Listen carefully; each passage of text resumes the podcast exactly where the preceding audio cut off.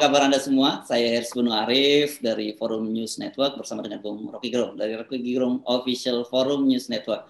Kita ketemu lagi di awal pekan ini eh, dan saya nih lagi berpikir-pikir nih Bung Rocky. Jadi eh, COVID ini dia eh, paling apes ini kayaknya di Indonesia ini. Kalau di negara-negara lain kan dia ini memang apa ya yang menimbulkan banyak korban gitu ya kasus. Di Indonesia dia menimbulkan korban tapi sekaligus juga dikorban juga. Korban jadi kambing hitam. Karena eh, sekarang ini pemerintah kelihatannya berencana me, akan melakukan PCR itu un, tidak hanya untuk pesawat terbang tapi untuk semua moda transportasi dengan alasan ini kan akan liburan Natal dan Tahun Baru jadi mengantisipasi adanya eh, gelombang Eh, berikutnya serangan balik dari COVID. Jadi di sini apa lagi nih? Jadi kalau waktu ekonomi kan waktu ekonomi kita nyungsep yang disalahkan juga COVID. Padahal sebenarnya sudah sebelumnya udah nyungsep duluan. Nah sekarang begitu dia udah landai, sebenarnya kan udah landai nih sekarang. Eh jadi disalahin lagi nih COVID bukut nakutin orang supaya mau PCR semua gitu. Ya waktu undang-undang corona itu dibuat, undang-undang nomor 2 itu, kan kita udah tahu bahwa desain ini, desain undang-undang itu dimaksudkan paralel dengan upaya pengendalian hmm. politik. Itu baseline-nya itu sebetulnya. Karena itu kalau sekarang dianggap uh, COVID-nya udah menurun, iya, COVID-nya menurun, melandai. Tetapi stok PCR itu memang disiapkan sampai 2024. Jadi mesti dihabisin itu karena udah diimpor, udah tuker, udah bayar, udah selesai dan keuntungan udah di depan mata. Jadi memang COVID ini ada cara cara ya memang cara busuk dari pemerintah untuk mengendalikan opini publik itu supaya nggak uh, macam-macam. Tapi kan nggak mungkin opini publik itu uh, terus-menerus dibenamkan. Tetap aja ada informasi kecil yang kemudian membuat kalang kabut pemerintah yaitu soal harga atau perbandingan harga keekonomian dunia dan Indonesia yang jomplang. Yang sebetulnya di bulan-bulan pertama aja udah ketahuan kan buat India itu cuma segitu, Indonesia kenapa 20 kali lipat tuh. Kan mestinya waktu itu masuk sebagai isu, Presiden Jokowi mestinya udah curiga. Mestinya ada pembisik yang udah bilang pada Jokowi. Jadi selama satu setengah tahun itu tidak dianggap sebagai ketidaknormalan, maka artinya Presiden Jokowi tahu uh, pembusukan itu dan tahu kecurangan itu lalu diam. Jadi itu intinya sebetulnya bahwa kemudian majalah Tempo buka yaitu karena majalah Tempo memang datanya udah disiapin dari awal tuh sekarang aja baru dikeluarin investigasi itu dan itu momentum itu bersamaan dengan keresahan semua kalangan tentang manipulasi kesehatan publik itu. Jadi kita ditakut-takuti oleh COVID agar supaya semua orang itu akhirnya harus tes PCR kan. Kan begitu kan. Jadi akhirnya kita lihat bahwa kalau begitu seluruh keterangan publik yang setiap hari disampaikan oleh Pak Wiku itu itu dalam rangka untuk untuk uh, apa namanya itu pemasaran marketing COVID, marketing PCR sebetulnya kan. Hmm. Data begini penuh segala macam rumah sakit. Jadi sebetulnya kalau kita lihat political ekonomi dari soal COVID ini, ini yang disebut sebagai uh, political uh, apa namanya ada istilahnya itu jadi persekutuan antara politisi dan industri atau farmakopolitik, nah itu istilahnya. Jadi variabel politik diselundupkan melalui kefarmasian itu. Dan itu sekarang yang dibongkar. Kita baca itu kalau kita belajar uh, sociology of health atau sociology of medicine, sosiologi kesehatan, sosiologi obat, kita tahu itu. Oh, di mana-mana dari dulu permainan farmasi dengan uh, politisi itu selalu menimbulkan keuntungan berlipat ganda. Karena mereka yang tahu ekstrapolasi dari penyakit, mereka yang mampu untuk uh, membuat prediksi. Karena kekhususan-kekhususan teknis nggak mungkin diketahui masyarakat kan.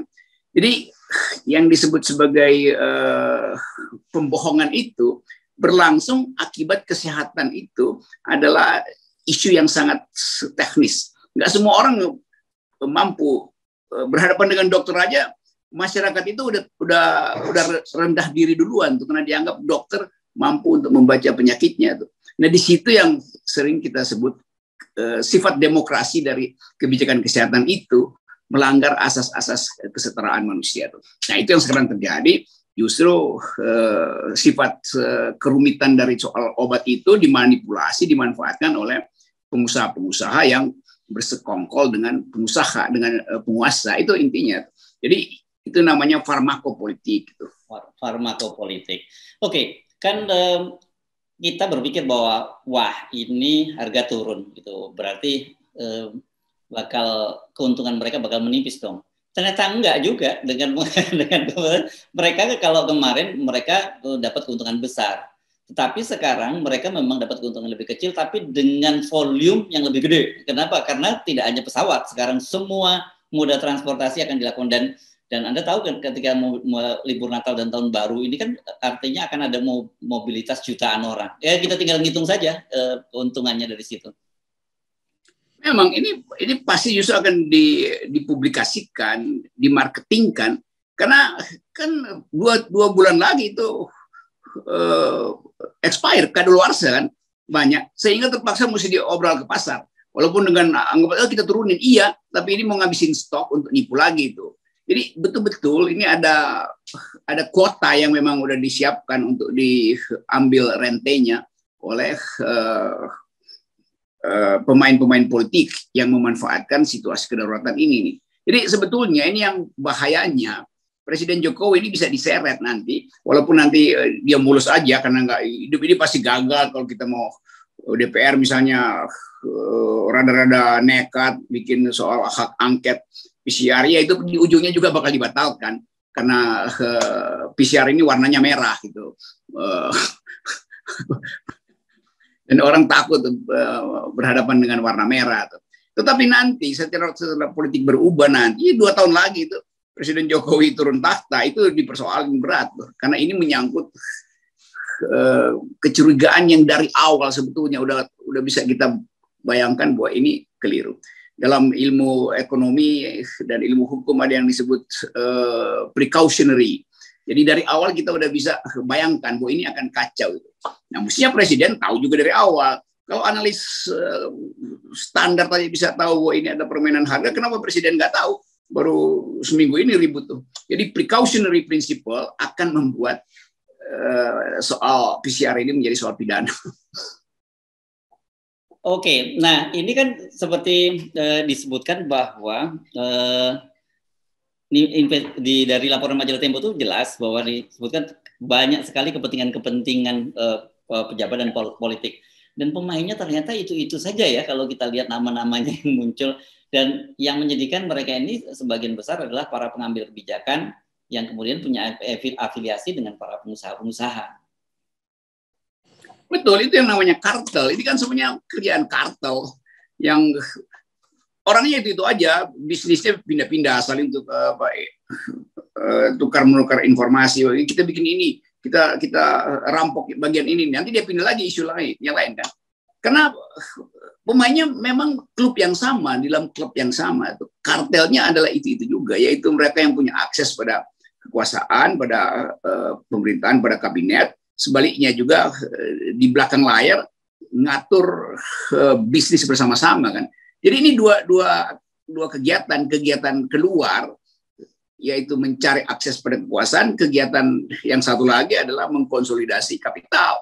Jadi itu sebetulnya tuh. Kita bisa baca ini sebagai uh, persekongkolan antara bisnis dan politik. Betul-betul ini kasus yang memerlukan bukan bukan bukan uh, bukan lagi lawyer yang pinter, tapi jurnalis yang betul-betul tajam. Karena lawyer juga udah semua udah tahu bahwa ini konco-koncoan kok.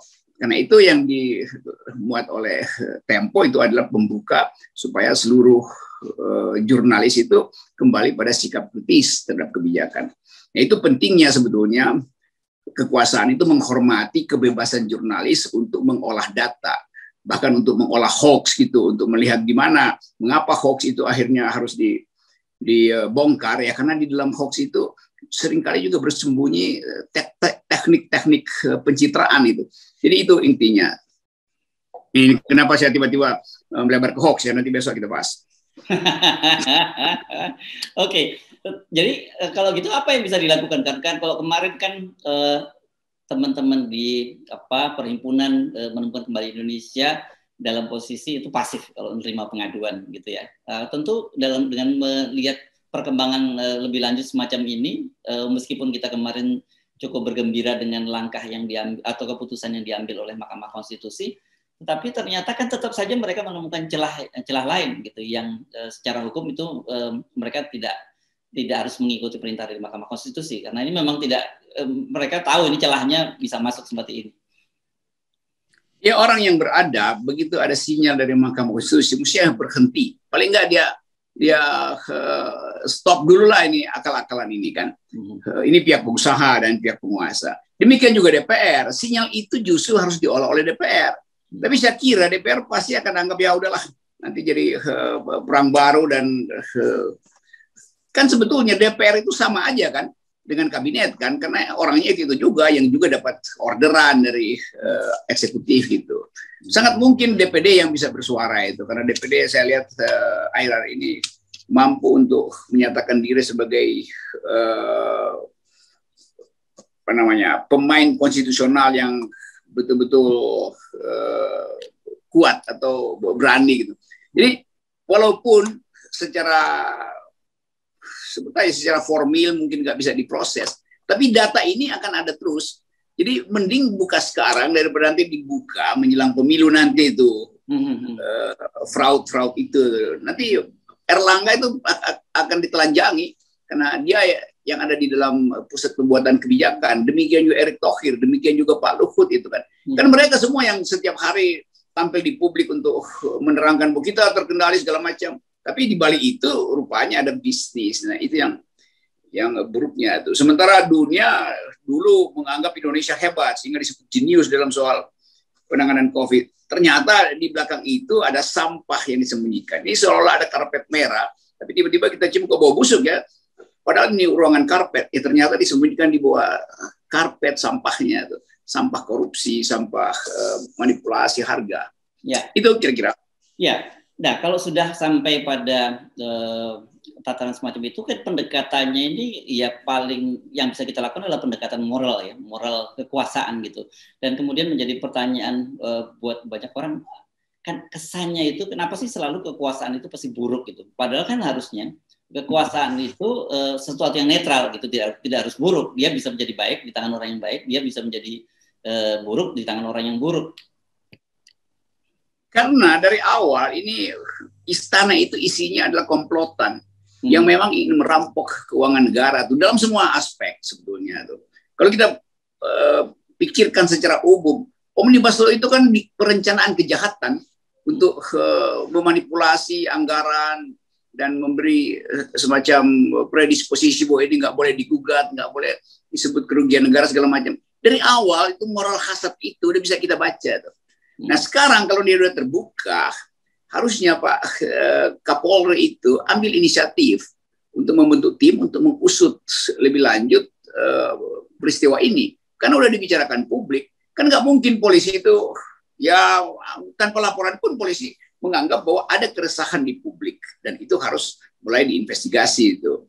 Nah manipulasi semacam ini yang akan membuka lebih jauh yang disebut uh, hierarki penyaluran bukan sekedar PCR nanti masuk semua tuh segala obat-obatan dan eh, praktek, praktek laboratorium itu.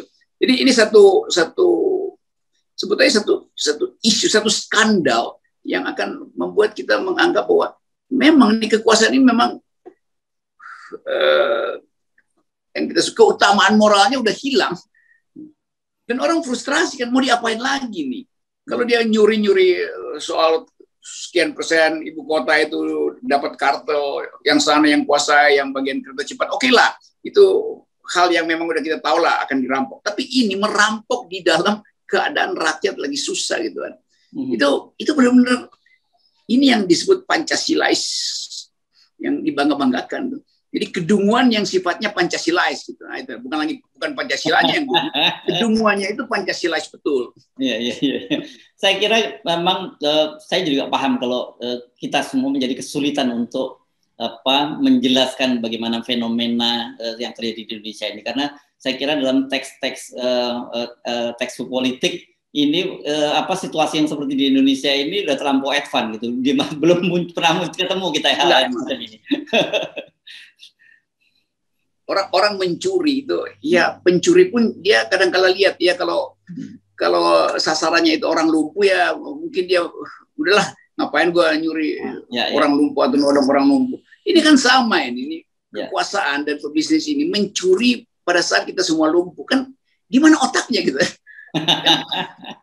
nggak ada inisiatif gitu loh yeah. memanfaatkan orang lumpuh masyarakat lumpuh masyarakat panik masyarakat nggak berdaya nggak punya akses tiba-tiba bermain di harga PCR itu ya. sekarang yeah. diwajibkan semua itu ya orang ini gila kan udah di udah divaksin dianggap tetap ber, lalu ngapain ada vaksin itu kan yeah. lalu dianggap udah melandai tapi makin diperketat gitu yeah. jadi apa pun alasannya intinya atau kesimpulannya adalah masih ada stok uh, vaksin PCR segala macam itu rapid test yang harus dihabiskan.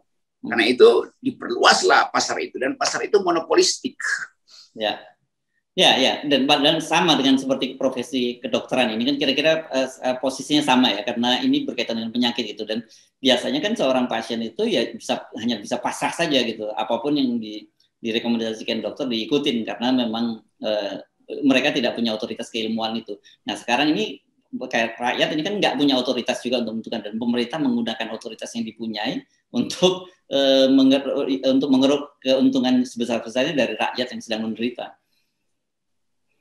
Ya nanti uh, jadi semua hal akhirnya harus diterangkan melalui uh, you COVID apa enggak gitu. Jadi jadi akhirnya ini negara yang saya mau cari cara untuk menerangkan bahwa nggak mungkin lagi segala sesuatu itu dipercaya karena bahkan hal yang paling dangkal pun dimanipulasi. Ini kan hal yang paling dangkal memanipulasi harga kan hal yang paling dangkal. Kan kalau ada otak sedikit ya manipulasinya di ya, ya, ya, apa namanya di, di hulu gitu. Ini ya. di hilir harga yang udah kita tahu dalam perbandingan dengan India jauh sekali masih juga dimanipulasi. Kan ya kelihatan barangnya masih masih pula mau nipu kan ini ya, ya. ini tukang tipu yang dungu kan? Ya, ya. Ya, ya. dan hebatnya. Ya dan hebatnya sekarang mereka dapat kalau, kalau oke okay, kalau gua nggak dikasih untung besar eh, apa keuntungannya dengan margin yang besar sekarang volumenya yang di, dibesarkan. Kan begitu. Jadi menurut saya ini cerdas Bung Rocky cara mereka berpikirnya. Bukan cerdas ya cerdik. Itu,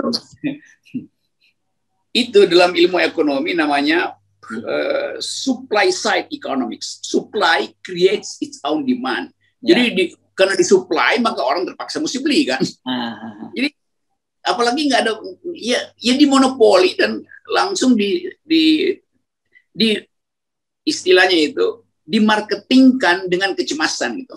Uh. Kalau lu nggak mau PCR, lu yeah, iya. tiket lu batal gitu. Kalau lu nggak mau PCR, maka sanksi lu ABCD itu. Jadi sanksinya itu mendahului eh, penghormatan orang terhadap eh, pemerintah tuh.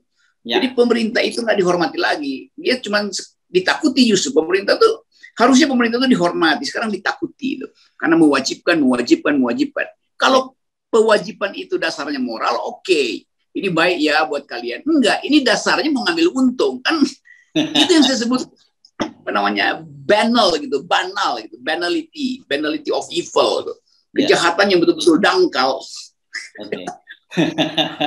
saya juga uh, apa kesulitan untuk merumuskan itu karena saya kira ini campur-campur ya, mulai ada business of influence, business of uh, fear gitu, campur dunia business of power, yeah. like semua ber, bercampur aduk di sini. Makanya saya bilang saya kira ini akan melahirkan sebuah teks baru dalam uh, dunia politik ini. Selama ini kan ini belum pernah ditemukan. Ilmuwan belum pernah menemukan kasus semacam ini terjadi sebelumnya. Ini ini itu istilah bagus. Teks baru dalam politik. Jadi orang akan datang ya. ke Indonesia Aha. untuk mengenali jenis kejahatan politik yang betul-betul dangkal. Gitu. Ya. Kan biasanya orang meneliti kecanggihan politisi untuk menyembunyikan dengan cara diplomasi atau ya. uh, perkoncoan. Ini Bahkan sebagai perkoncoan kan ini bukan perkoncoan, ini langsung kelihatan rampok di depan mata kan siang bolong. Yeah. Itu CCTV ada di mana-mana, tapi ya dia nekat juga nih. Ampun deh, saya kira mungkin uh, kita uh, kalau diteruskan kita akan kehabisan kata karena ini memang betul-betul nggak Anda mau mau dekati dari teori apa pun ini teori ini jadi lebih jadi ini udah posmo ini uh, udah advance ini beyond beyond uh, textbook gitu. ya udah kita sebut aja ini betul-betul dungunya sangat jenius gitu lah. Oh, Oke, okay. saya kira itu sementara kita sepakati dulu terminologi itu, Bung Rocky, sampai kita menemukan uh, istilah lain yang bisa lebih tepat menggambarkan itu. Oke, okay. terima kasih. Bung. Ya.